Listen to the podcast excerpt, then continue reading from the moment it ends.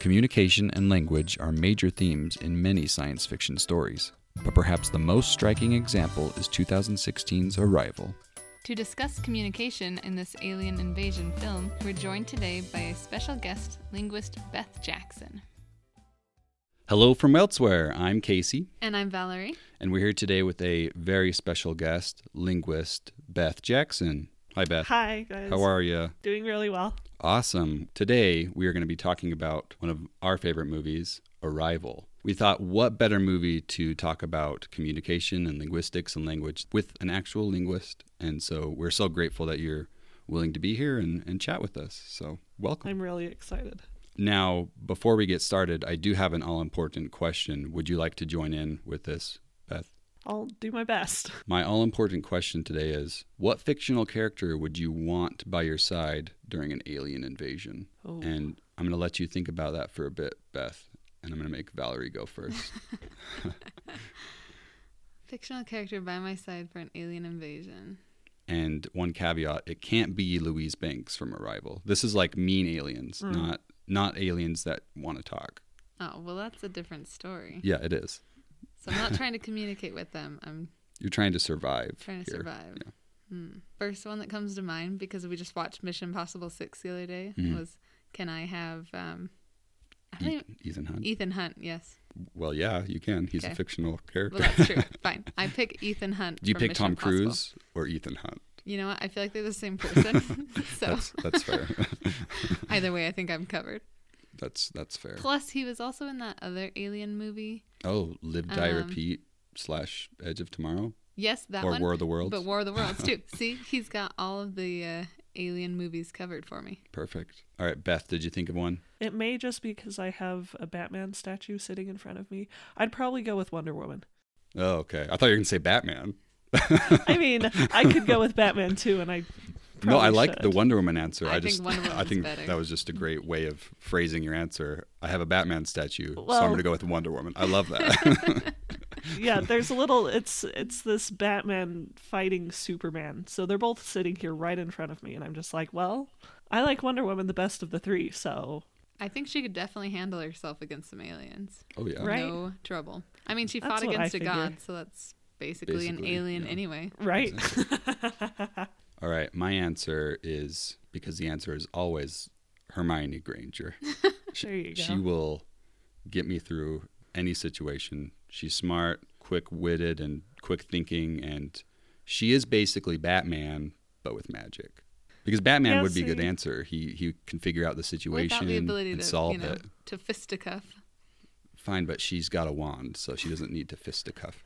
Probably my first thought was Harry Potter, and maybe it's just because because I'm talking with you two, and so you know. But like the whole magic factor to it, that's that has an edge. That's a good point. I think it's a good selling point, but if you drop the wand, they have very little skills on Yeah, their own. true. Those teenagers mm. and even the adult wizards. Well, all right. Should we jump right into Arrival? to all of our listeners out there, if you have not watched Arrival yet, there will be a myriad of spoilers in this episode. So go watch it first and then come back and join the discussion. Yes. It is a fantastic movie worth watching. When we watched rewatched it this last week, I was thinking that it's not a movie that I choose to watch type thing. Like Mm. it's it's not one I like want to come back to all the time, but every time I watch it, I think, "Man, what a fantastic movie." It is pretty heavy, Yes. I would say. And it's kind of slow paced. Yeah, it's a movie that breathes a bit. Yes. It's not a happy go lucky. It's not dessert. Yes. it's a make you think movie, which is what makes it great for our discussion today. Well, and that's one thing I love about it. Just like this was my second time watching it, and after I finished, I was I just kept saying to Taylor, my husband, just he I, how much I love this movie. And maybe it's because of all the linguistic factors, but because it makes you think. And there aren't a lot of movies lately that I've seen that really grab me, but this one does. And I and I love that about it. I agree. And I, I love that you told us this was your second time watching because the second time is vastly different from the first time. Would you agree? Oh yeah. Right. After that, you know the twist. And Yeah. so you're kind of watching for these clues earlier. Uh-huh. Well, let's get into why, just broadly, why do we love this movie? Beth, you're our guest. You go ahead and start. Why you you kind of hinted at it a little bit, but why why do you love this movie? because it's emotional. Like I feel like there are two themes and one is communication. And I'm really excited to talk about that cuz it got me thinking yesterday while I was watching it. But the other is the point they make at the end of the film, you know, the plot twist. If you knew your life from the very end basically, from beginning to end, would you change anything? Right. And I think And it's go ahead. No, you go ahead. Well, I was just gonna say, and that it's not just if you knew the good things, but it's it, this movie's heavy because it's about if you knew the bad things, Yeah. would you still do them? You know. Yeah, and that's just like that's a heavy concept. That's a really it makes me grateful that I don't know the rest of my life, you know? Um but it kind of it really just tugs at your heartstrings and and the whole plot of what happens, the whole twist, what happens afterwards that we don't really see but we get flashbacks but they're really flash forwards, you know that whole storyline is emotional. It's family. It is, you know, there are things we can relate to in different ways. And I don't know. It's just, it's a very, I don't know if human is the right thing to say that this is, that the whole theme of all of it is very human. But I think at least parts of that story are very strongly connected to us as humans, as families, you know, as individuals. And I think that's probably why, I don't know if that's why we love it so much, but that's certainly what makes it easy to connect to. Yeah, no, I think you said that beautifully, and I think the fact that it's a movie about aliens is is meant to shed light on the humanity of it. Yeah. Valerie, you gonna say something? Yeah, I was. You were talking about how you know, kind of two main themes. We talk about the communication, which is something that we as humans are not great at, and then and in and the movie highlights that all the ways that they have to follow commands instead of communicating well, and um, so we as humans are not great communicators. But then it goes into the other theme of love or passion or whatever you want to call it that um, we as humans are really good at. Mm, I like that. I like that. Yeah. All right, I'll just I'll give a I'll give a brief synopsis for our listeners who maybe haven't seen it for a while, um, or those heathens that are listening, even though we warned them about spoilers. So, uh, so this movie is about it's very focused on Louise Banks, the character played by Amy Adams, and she is a linguistics professor at a college, and the movie opens up with her and there's some narration.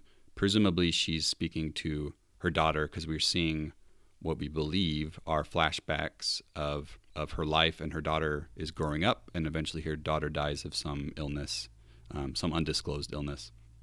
Very then- rare disease. Yeah, and then the the story proper begins, and we, as the audience, assume that this is post daughter's death, um, which of course we learn later is not true. But she is teaching at the college, and that's when we find out the that aliens have arrived on Earth, and we don't see the alien spacecraft. We see her reaction to the news, which I think is a really important and good choice. And eventually, um, and gradually we learn a little bit more about these ships, these giant shells that have shown up across the planet. There's 12 of them. Louise is just sitting in her office when a army or military colonel arrives and asks her if she can translate. She had translated for the military with um, in Farsi, I believe, so they knew that they could come to her and she tells them she can't translate a language that she doesn't know if she's not in the room because there's so much more to, to language than that. And I guess my first question for you, Beth, is and this is a very big, important question have you been approached by the government to translate an alien language? If I had, would I tell you? No, Fair you enough. wouldn't. That's a good answer. I haven't. but but no. so the eventually the military selects her and she gets to go to the the shell in Montana, right? I think it's Montana, Yeah, it is. not Yeah, Wyoming, it is. Montana. And she meets the scientist that she'll be working with, Ian Donnelly, um, played by Jeremy Renner, and You mean Hawkeye? Hawkeye. Yeah, sorry, Hawkeye, and and Saw Gerrera is Colonel Weber. That's Yes. important as well. Um, and Giselle is the main character, right? From, From, from Enchanted. Yeah. Yeah. so great. Giselle. Speaking of which, you were talking about Amy Adams while we were watching. Yeah, because she's amazing. I was thinking about how you can go from watching her in Enchanted to watching her in Arrival, and they're like the most opposite of characters, but she's amazing in both roles. Yeah. She's extremely versatile as an actress. I yeah, I'll watch her in anything. She's amazing. Um, I don't want to s- explain the whole movie because that's not what we're here to talk about. But just she eventually does get to um, communicate with these aliens, and well, let's just jump right into the theme of communication. The interesting thing to me is that the theme of communication, while it was like maybe not the driving theme, but like I said, I think it's one of the two main themes of this movie. By the end of it, and maybe this is just because it was my second time watching it again, but um, but I feel like all of a sudden, because I, at the end, by the end of the movie, you're just so so in shock about the whole. If you don't, you know, if you knew something if you knew what was going to happen in your life, would you do things differently? I don't know how to sum up that theme any better than she said it. But you know, I feel like I get the theme of communication gets lost under that. Not by the end of the movie, and it's not like it transitions.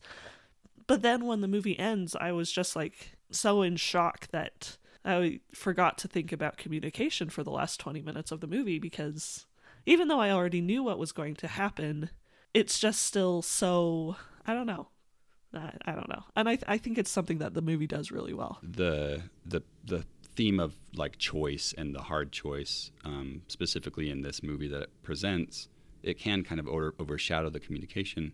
But also, what I like is that the the language of it is so intertwined with that choice because it is communication that has presented that choice to her because of of of the language um, allowing her to see the future. That's kind of the way I see it. But I think you're right, and I think that yeah, I think that theme of choice is is bigger at the end. But um, like I said, I think it's communication that leads up to it. Totally. And she does ask Hawkeye, what's his what's his movie name? Ian Ian. Ian Donnelly. Ian. she does ask Ian, you know, if you could see your whole future, would you change anything? And I think it's fascinating that he responds with saying that maybe he would say what he felt more often. hmm So his one thing that he would change is his ability to communicate. Right. Oh yeah. I Well, and then there's another part. Um, she's having one of her flash forwards, right? And Hannah, the daughter, she says, "Daddy doesn't look the same at me anymore." Louise says, "Well, that's my fault. I told him something he wasn't ready to hear." And so I'm curious if she. I'm curious because we don't know if she will change anything or what, you know. But or if she can is another Yeah. question. Yeah. I feel like she yeah, I would. I think that the, or at least the way I see that the language of the aliens works, is that w- once you understand the language, you can then like time is different, so you see your past, present, and future all at once. And so I mm-hmm. think she would be so accepting of what will happen, has already happened, is happening, that she would just go with it. Yeah. And and but can she make choices, or has she already made every choice? In other words, Yeah, words, 'cause, like- is there a present anymore? You so know? mind-boggling. yeah, that's weird. But See, you know, could she choose to say something or do things differently where she and Ian don't get divorced? Or, you know, she probably can't stop the disease from taking their daughter, but like, I- mean, I assume they have separated because that's what it makes it seem like, you know, and so I'm curious. Would she choose to say things or, yeah, yeah, yeah. I think she, I mean, she definitely does make the choice to go through with having the baby. Casey and I talked about this a lot after watching it this time.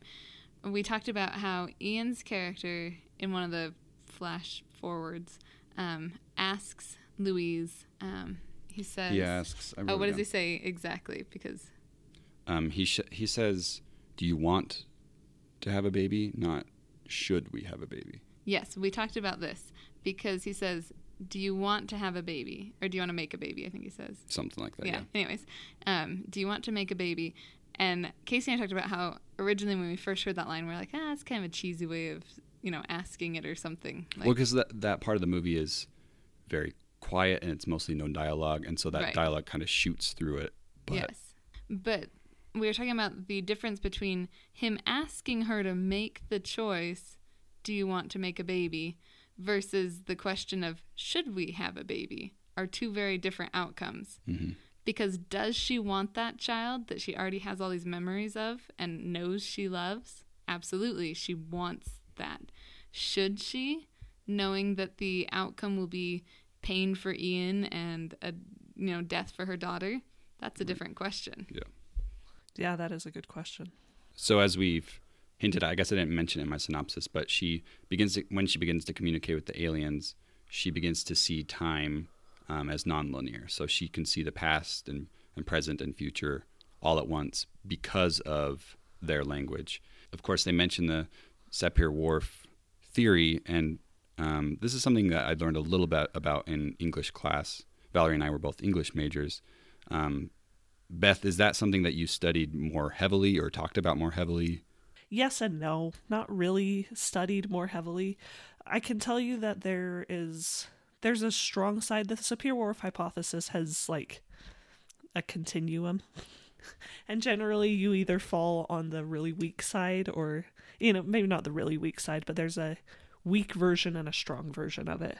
Oh, okay. the way that Louise presents it in the movie is that language, the language you speak. Oh, what did she say? I think it was it affects how you think or determines how you think. Yeah. And that's the strong variety of the theory.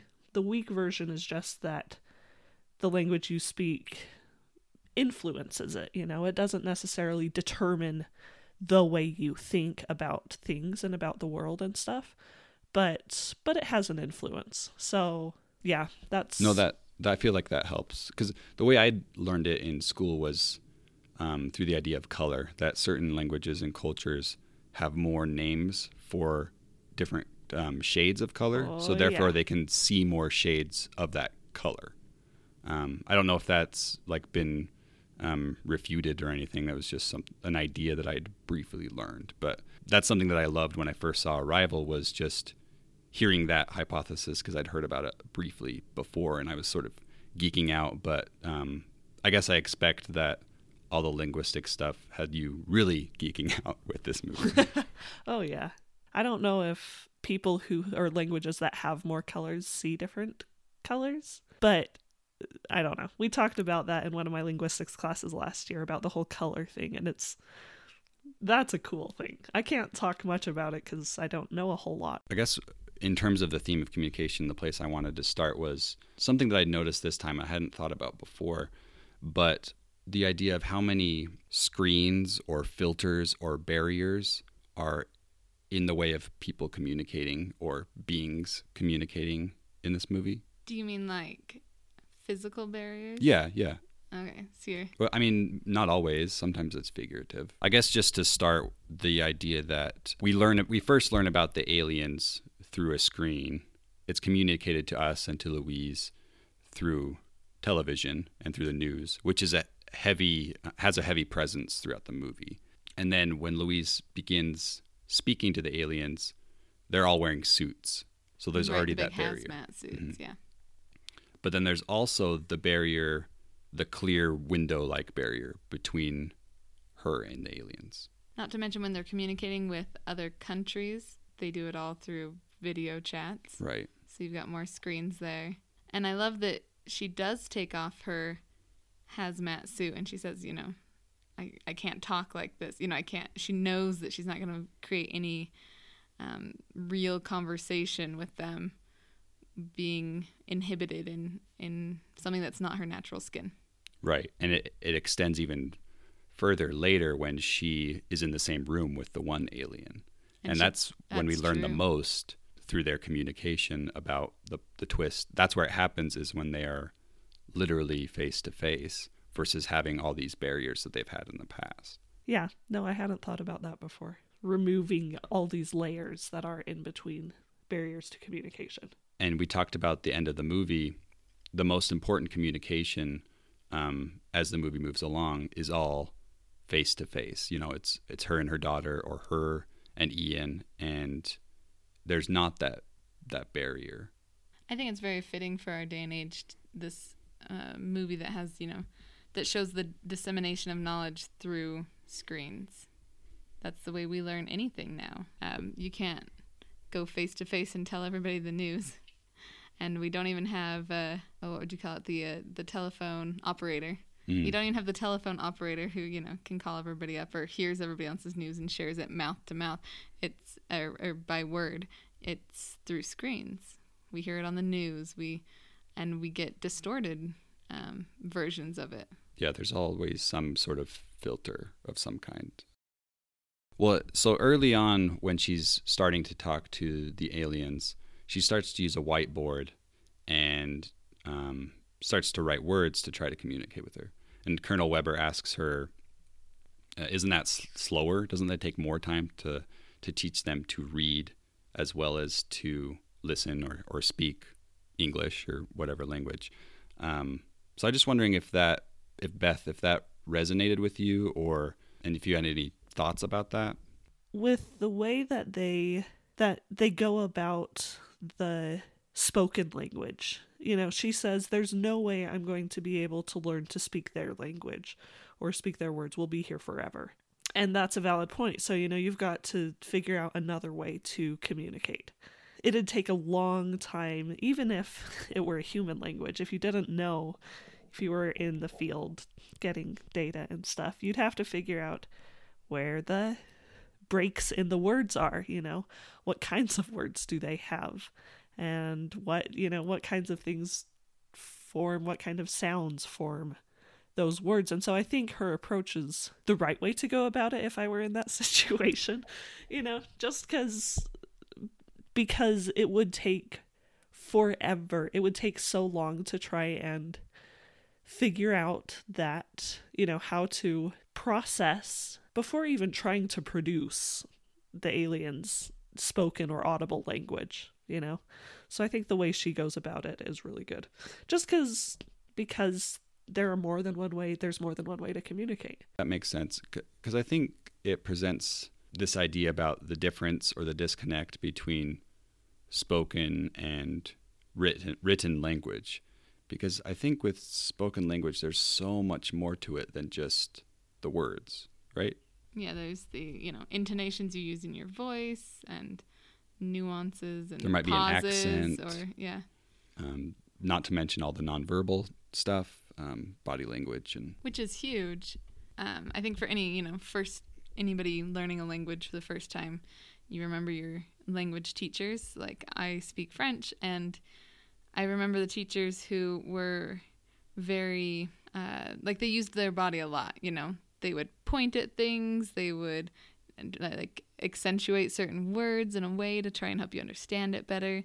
Um, it makes a big difference versus the teachers that I had who just were like, this is the word and here's how it's written. And I don't know. It was a lot easier to understand them when they were using their body language as well.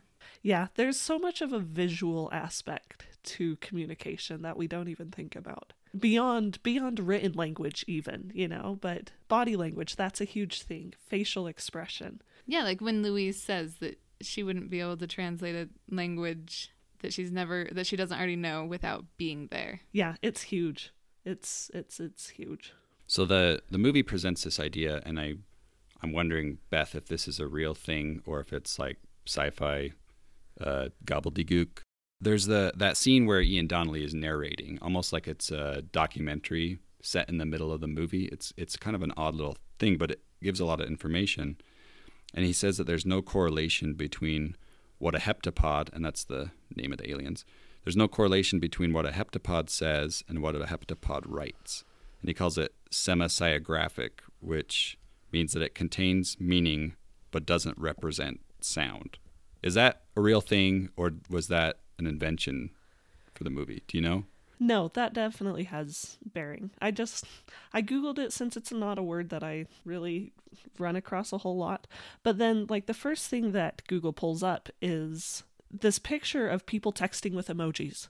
And it has meaning, but like I mean, sure we have you know, the fire emoji or or a bell or, you know, flowers or something like that. And of course they have meaning, but but the thing, one of the biggest things, and one of the first things you'll ever learn in linguistics is that sounds, the sounds of words have and the their meanings are arbitrarily connected. They are not like we could make up like you see a tree outside, right? Or picture a drawing of a tree and you say, "Oh, that's a tree," right? You say the word tree. Um we could make up an entirely different word for that. Say we call it a dab, you know? Mm, then there's no actual connection between the sounds that we assign to objects or concepts. They're and I don't want to necessarily put a blanket statement on that, but but most if not all languages are that way. You don't really have most words, probably 99% of words are not are arbitrarily connected to their meaning. There's no real foundation for the sounds that we use for a word. Does that make sense? Yeah, no, that totally makes sense. And I love it.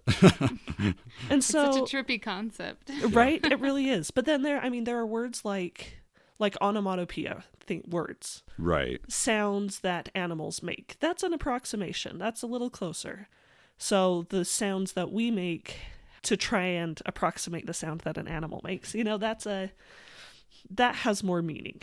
That has that is less arbitrary.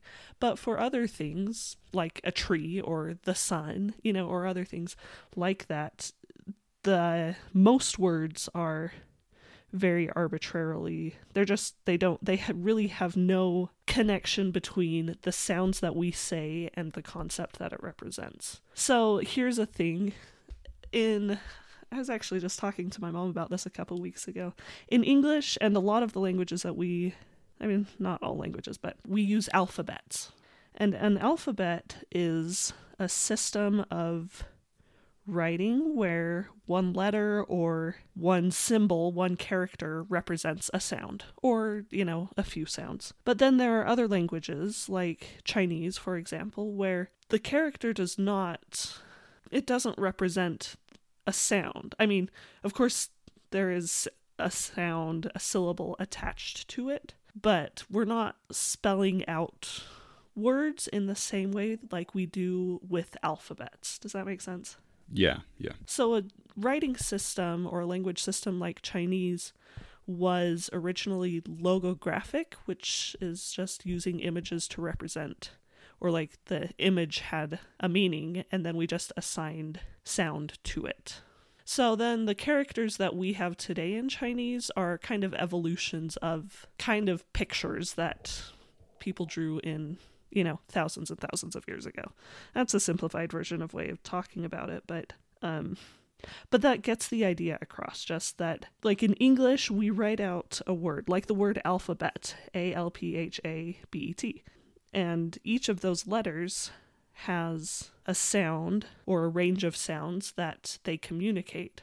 Well, in Chinese, it's not you don't have that. There's there are symbols and you can combine symbols to form different words but the sound is not it's it's again it's arbitrary you know so this sound you assign to a visual symbol of language so in that way i guess it totally makes sense to say that what a heptapod says and what a heptapod writes aren't connected or at least it makes a little more sense just to say to say that where what a heptapod writes might i mean maybe it's different from the sounds they're making. And we don't really know anything about the heptapods' audible, you know, their spoken language. We don't really we don't know anything about that. The movie doesn't really give us much insight into their spoken language. Right, because it seems like Louise starts there. She's listening to audio files, but as soon as they get the the orthography of the logogram, I think they call it even. Um, Yeah. or, or they call it no, they call it nonlinear ortho- orthography. Anyways, the symbol. Um, as soon as they get that symbol, that seems to be where they focus. And so past that point, we don't really get much about, like you said, their audible sound. Yeah. But I think it's interesting you brought up characters because that really seems to be what their writing system is.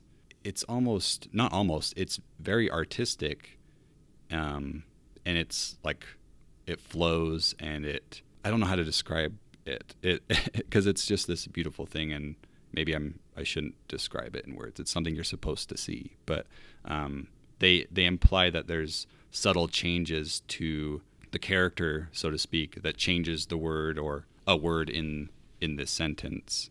Um, so yeah, I think I think the characters that you brought up, the Chinese characters, is very applicable to to the heptapods written language. Yeah, it is their language though. I mean, their written language, their orthography. I I totally agree. It really is really beautiful. I like that you said that it looks and it feels more artistic because I think um, language can be a very artistic thing. I mean, we have poetry and, and other forms of spoken um, artistry with our words, but to see it visually, I don't usually think of a alphabet written out as very beautiful. Um, at least you know the English English Unless- alphabet. unless it's like calligraphy. Unless it's like thing. Yeah. calligraphy, we do try to make it more beautiful. but that theirs is uh, naturally very creative and it flows and it's Yeah. very beautiful. So on the theme of of communication, this movie has a lot of breakdowns in communication or miscommunications. I think the most obvious, I mean, maybe it's not obvious, it is obvious, but maybe they're not the most prominent, but is communication between the nations, the different nations that are dealing with all of this. They have a hard time, you know, for a lot of the movie, they're like, hey, what'd you get? What are you finding out? What's happening where you are? But then, even then, part of me is curious how much they talked with everyone, and maybe they talked with everyone a lot.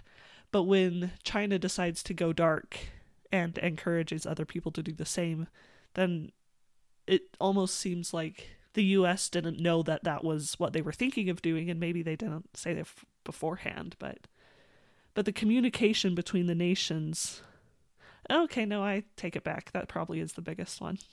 Just cuz or one of the biggest cuz they have to talk and the aliens are trying to get them to talk back together with each other and share information, you know, communicate with each other by the end of the movie. Right. We have the aliens telling Louise that they are, you know, one of 12. Or, in other Mhm. words, that all 12 of those um, pieces have to work together. And Louise mentions that, you know, the uh, military leaders are asking, why give us part of a whole? And she says, well, maybe it's to make us work together. Yeah, for once, she says, yeah, to work yeah. together for once, which is so big on of the theme of the movie of, of working together. What I think is interesting, and, and you brought up Beth the the blackout. What sort of sets that off is just a miscommunication about one word, and it it's so powerful that that one word of is are they saying tool or are they saying weapon is what tears everything down, and it it shows not only the power of communication and the power of words and the power of miscommunication, but the power of like one single word. That's that's intense. And where no one takes it, I mean, not no one, Louise takes the time, but she's like, no, we have to figure out what they mean. You know, do they mean tool? Do they mean weapon? What do they mean? Where no, everyone else just throws up their hands and freaks out, you know? All the military leaders, both for the US but also across the globe, they're just like, nope, we're we're out of here. This is you know, this is going too far. We're it's getting too intense, you know. But if you take the time to understand, take the time to clarify, then, you know, 20,000 things could be resolved and resolved a lot faster than they were. maybe this is a little of a shift in topic here, but one of the things that I love about this movie is that while it feels futuristic, they're talking with aliens, it also is very reminiscent of you know human human history and human past. Um, it feels like any other colonization movie where you go in and they're uh, trying to, or maybe not even trying to, take the time to understand the natives, and they're just willing to wipe them out because they don't understand them, and so they don't f- see their value, which is kind of you know like how China is weaponizing and, and getting ready to attack because they just don't understand, which happened again and again throughout human history. Right, and and Beth, you brought up the idea of um, Louise really wants to clarify, and I think when we talk about communication, it's often about the words we say, and I didn't even have this thought until you said that. Um, just the idea that so much of communication is listening, and trying to gain more information, and and so much of that happens through listening rather than this movie shows that most of these people have are having these knee jerk reactions, whereas Louise is the one that's she wants to take a breath. Let's clarify, like you said. Let's listen, and I love that. I totally agree. Just how much is listening, you know? And I was watching the one of the behind the scenes or like the extra one of the extras things last night after finishing it. I didn't get all the way through. It was like, I don't, it was the first one, just like understanding Arrival or whatever else. And I thought the director made a really cool point and I was like that's exactly what we're doing. You know, it's kind of it's a commentary on on humanity right now, you know. He said we're more the more we have the ability to communicate, the more afraid we are to talk to others. The the phrase he used was the less in communication we are. But just this idea that we have the ability, we have, you know, we have the tools to break down communication barriers, but but we're more afraid to talk to people or to listen to other people. I like that you brought up listening because I totally agree. It's so much about listening. If we would take the time to listen, if we would take the time to seek to understand, others, the less we would fear other people, the less we would, you know, as nations or as individuals or communities or whatever. Um, we become more secluded and then we don't talk to others and we don't listen to anyone else and then and then we shut ourselves off from you know people who could potentially be our friends or our allies I mentioned this to Casey when we were watching the movie. You know, you're talking about how we, if we don't listen and communicate, there's so much more fear. And that, and I had the thought during the movie that the fear of the un- unknown or the other is generally due to a miscommunication or a lack of listening. totally And uh, in the movie, we get a you know a small group of soldiers who uh, they're the ones who go in and set off the bomb. They're trying to get rid of the aliens. They're there. They're the ones who are in the shell doing the video cameras and they're kind of you know their backup. so you'd think that they would be closer to understanding or to communicating because they're there watching it all.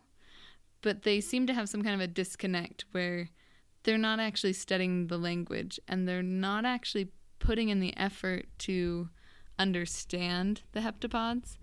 And so uh, they still have this fear of them, even though we see Louise and Ian getting more comfortable with them and and they're sending I mean these soldiers are spending the same amount of time with them that Ian and Louise are, but they're having an entirely different experience based on um, their own mindset and based on their their fear versus their willingness to understand. Well, here's here's another thing that I just thought of. Um is oh man, it has been way too long. I haven't read all of the Chronicles of Narnia, but I want to read all of them in order. But there's one one of the books. It's not the Lion, the Witch, and the Wardrobe, but it's another one, and I think it's supposed to precede it. So maybe it's the Magician's Nephew. Yeah, There's that's one the one that comes first. Okay, so they, I I want to say it's that one.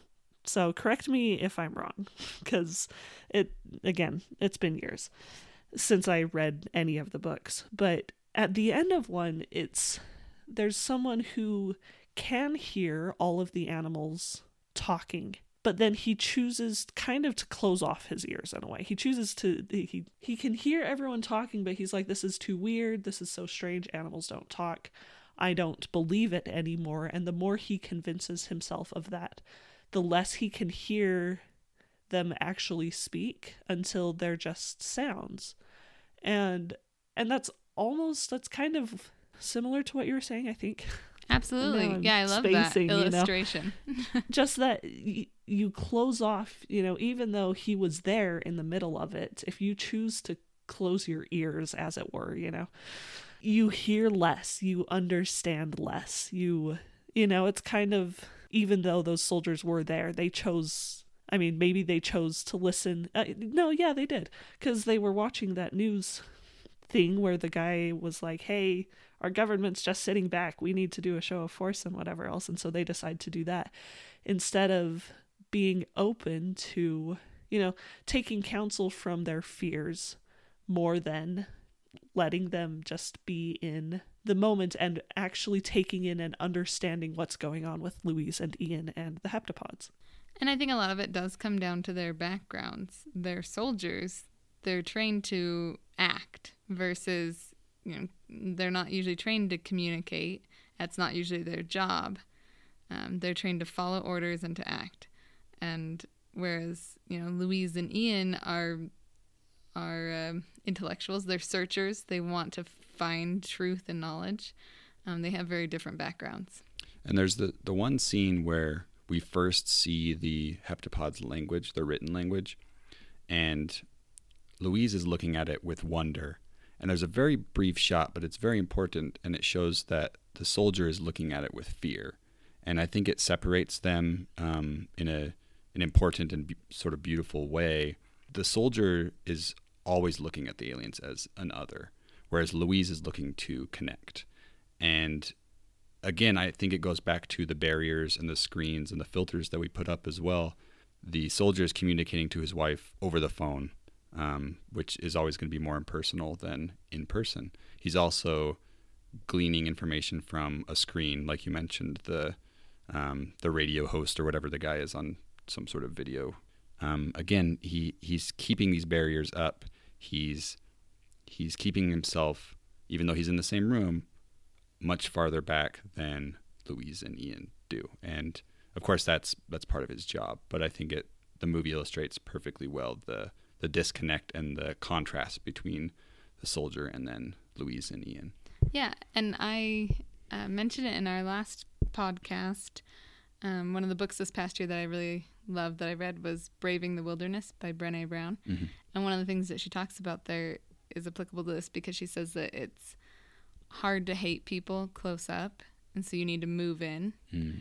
And Louise physically moves closer to the Yeah. barrier between her and the aliens.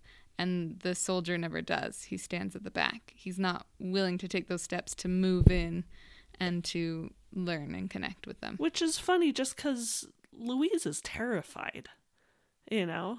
Uh, She's just as scared of what's going on in this whole situation as he is. I mean, maybe she's not, but but at least the first time they go into there, she's like hyperventilating the whole time. She's like, "What am I?" It's a weird experience, Right. gravity Right. changing, and then meeting these creatures you've never seen before, and Yeah, I love that she comes to them. back out and she says, Am I fired? and he's like, Well, you did better than the last guy.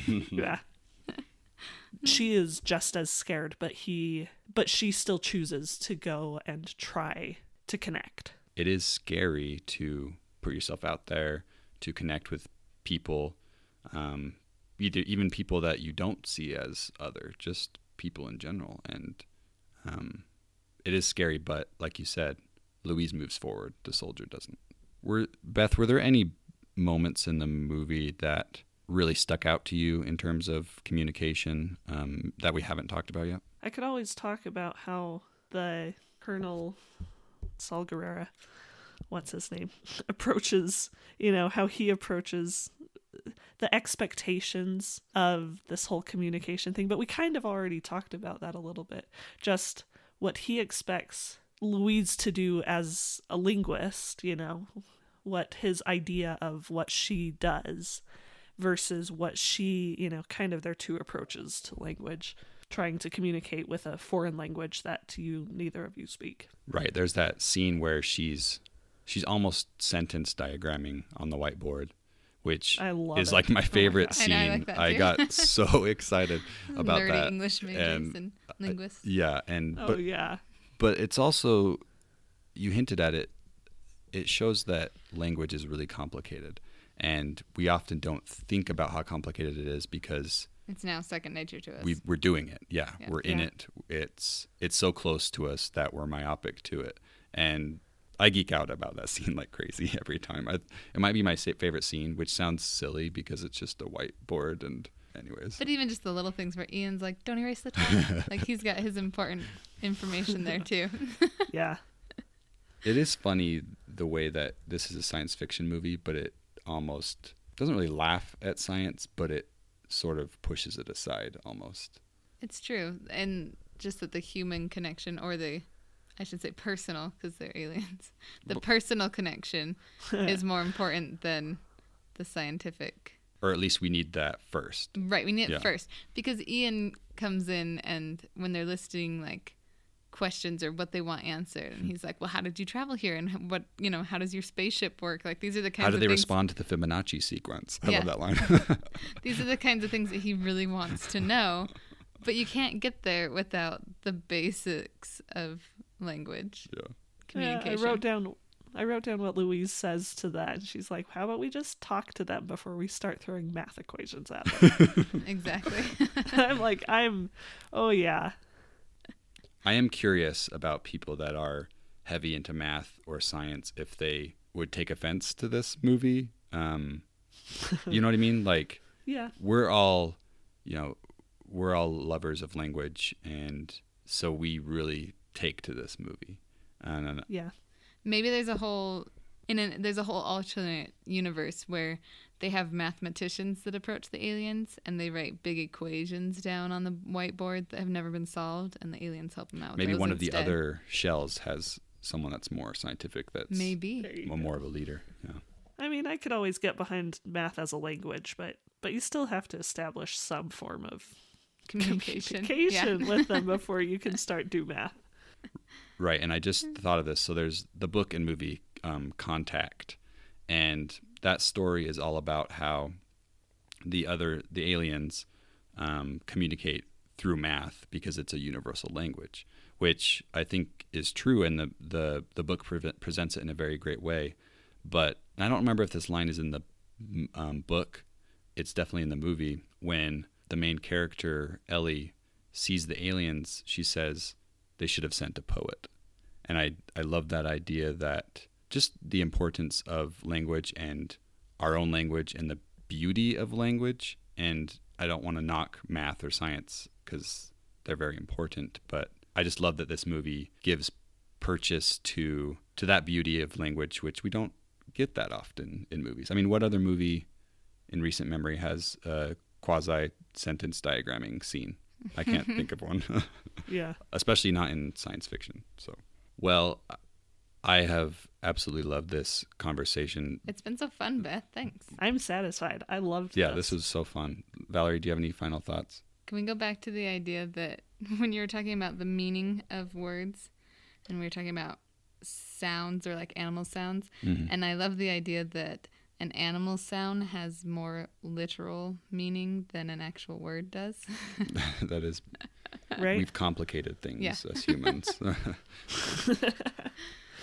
which I think is kind of a theme of, of the movie. Is we can kind of muddy things up with the way we communicate, but um, I also think there's some hopefulness.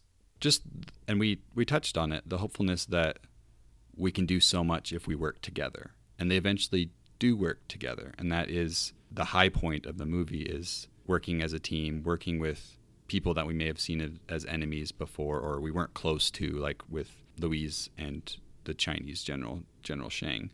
I, I just think it's beautiful and hopeful that, yeah, sometimes we use communication as a weapon, but we can use it as a tool and we should use it as a tool. On a completely different note, we've really highlighted communication throughout this episode. That was our main theme that we wanted to talk about. But I think we'd be remiss not to mention that this movie is also a love story between Ian and Louise. It's Mhm. both the love story and the heartbreak. Like you get the whole range of it there. What was the line that I told you was really romantic that he says? Oh, um, he says something along the lines of, and I'm going to botch it and it won't be as romantic. He's looked to the stars his whole life and um, sort of wondered about this moment, what it would be like. And the thing that surprised him most wasn't them, it was you Yes. about Louise. So yeah, the It's pretty close. I know, right? The, yeah, the idea that meeting her was the most surprising thing out of this whole experience is just so cute. And then there's Yeah. the line where she says, because she is starting to, um, you know, see her future and and her future with Ian, and and so when they hug for the first time, she says, um, "I'd forgotten how good it felt to be held by you." Right. which I love that idea because I feel like when you do fall in love and you feel so comfortable with somebody, uh, it almost feels uh, deja vu like, even though you've never experienced that with them yet. Like it, Yeah. that closeness. It almost uh, it almost feels that way that you've already been there, even though you Where haven't. Where it seems like it's been a longer time than it actually has. Yes, both longer and shorter at the same time. So just to close, I, I think the power in science fiction is its ability to shed light on our current predicaments through the lens of something other otherworldly. Uh, it makes it both powerful and, and more accessible. And we, we touched on that about how this movie reflects our current state, and uh, that's that's the beauty of science fiction and the beauty of this movie specifically. Um, I think Arrival is important because, in addition to its other theme of, of hard choices, it reminds us that communication is extremely difficult at times, but that makes it all the more important. And uh, we just have to break down those facades to discover. Um, discover each other, discover our emotions and ourselves. And not only is real communication a beautiful thing, it's how we keep moving forward as the human race, and communication is how we band together. Thanks again to Beth. This was so much fun. Yeah, I I, love this. loved it. We worked out the communication kinks, actually, which is applicable here. Uh, The, technol- Yeah. The technology- the technology, the technical aspects of it, of uh, the communication audio, kinks, and yeah. and we are talking through screens. Not all screens are bad, uh, um, but uh, thanks again, Beth. This was awesome. Absolutely. I've loved. Yeah, this has been awesome for me. Well, you can find Hello from Elsewhere on Twitter and Instagram at elsewhere underscore pod. And happy beeps. Happy beeps.